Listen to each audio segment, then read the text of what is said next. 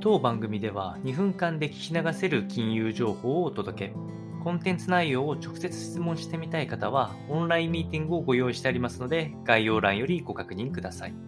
本日のテーマは、トルコ中銀が予想外の利下げ、インフレ率上昇見通しに伴うものということになっておりまして、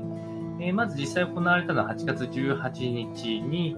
トルコ中銀っていうのが政策金利の引き下げを行いまして、これはインフレ率が24年ぶりの高水準になっていることを背景としているというところで、マーケットとしてはこれを見込んでいなかったので予想外の動きとなります。2週間もののレポ金利を14%から13%に引き下げ、1%の引き下げですね。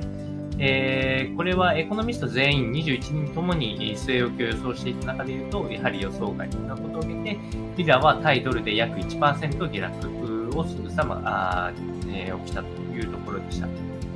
それに加えて、今後の、まあ、今のその引き下げたレポレートっていうのは、まあ、あの一定程度妥当だっていうふうなのが、えっと、委員会での見通しではありますが、今後のインフレ率っていうものを18%、18ポイントですね、18ポイント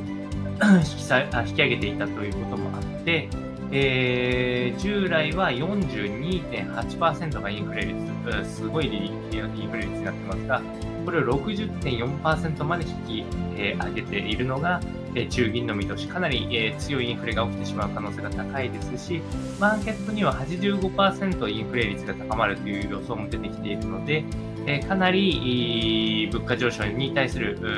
早い動きが求められるトルコ中銀となっておりますので、え世界世界全体の影響度合いも見ながら参考にお届けをいたしました。